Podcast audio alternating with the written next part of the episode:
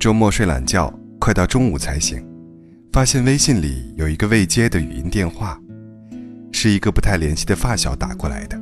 一看时间凌晨三点，于是连忙发个消息问他有什么事，他回复说没事，都解决了。我便没再继续追问。我特别能够懂这种感受。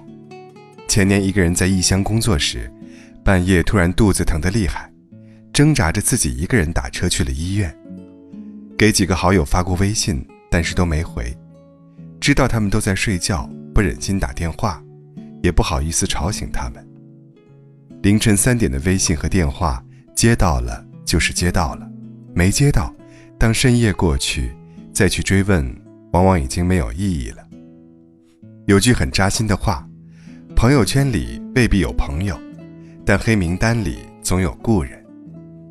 朋友圈里那么多人。却常常找不到一个可以毫无愧疚深夜打扰的朋友，而很多鼓起勇气的打扰，也大多是试探。如果对方不能第一时间接收到，也就算了。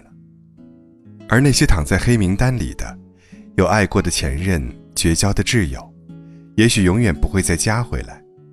往事不可回首，遗憾难以避免。拉进黑名单的关系或许决绝。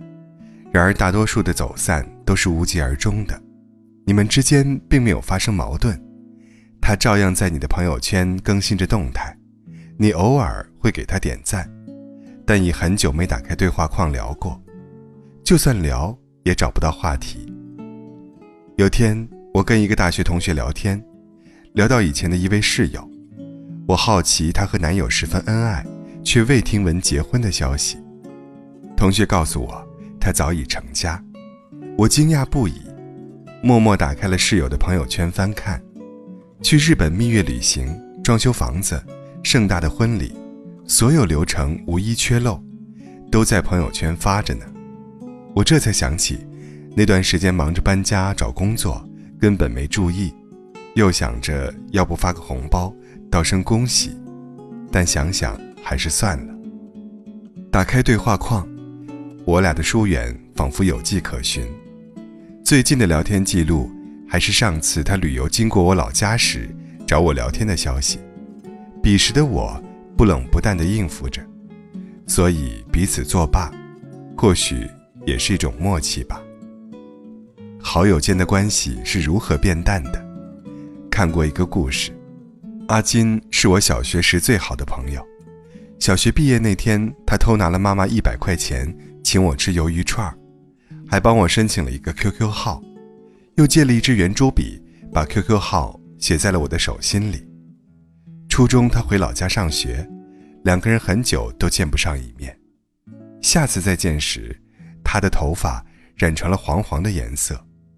我请他吃了很多鱿鱼串儿，还对他说：“现在我零花钱够用了，你不用拿你妈妈钱了。”后来我上高中，他没考上。去了外地打工，我俩联系的就更少了。再后来，我邀请他参加我的升学宴，他已为人父。他在 QQ 上回我，一定来。那天，我在酒店门口等了很久，他打了一个摩的，手上还拎着一大袋东西。恭喜你啊，前程似锦。他用粗粝的手拍了拍我的肩膀，说道，接着便把手里的袋子递给我。这是我自己晒的鱿鱼干，知道你喜欢吃，就带了些。我还有事儿，就不上去了。说完，便头也不回地离开了。那是我最后一次见到阿金，那个 QQ，我再也没有上线过，空间里的东西也早已删得一干二净，我却一直留着他的 QQ。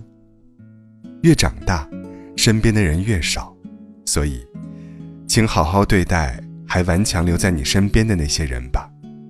人和人之间的关系是需要经营的，不强求，不懈怠，拥有时珍惜，失去后不悔，是人与人之间最美好的关系。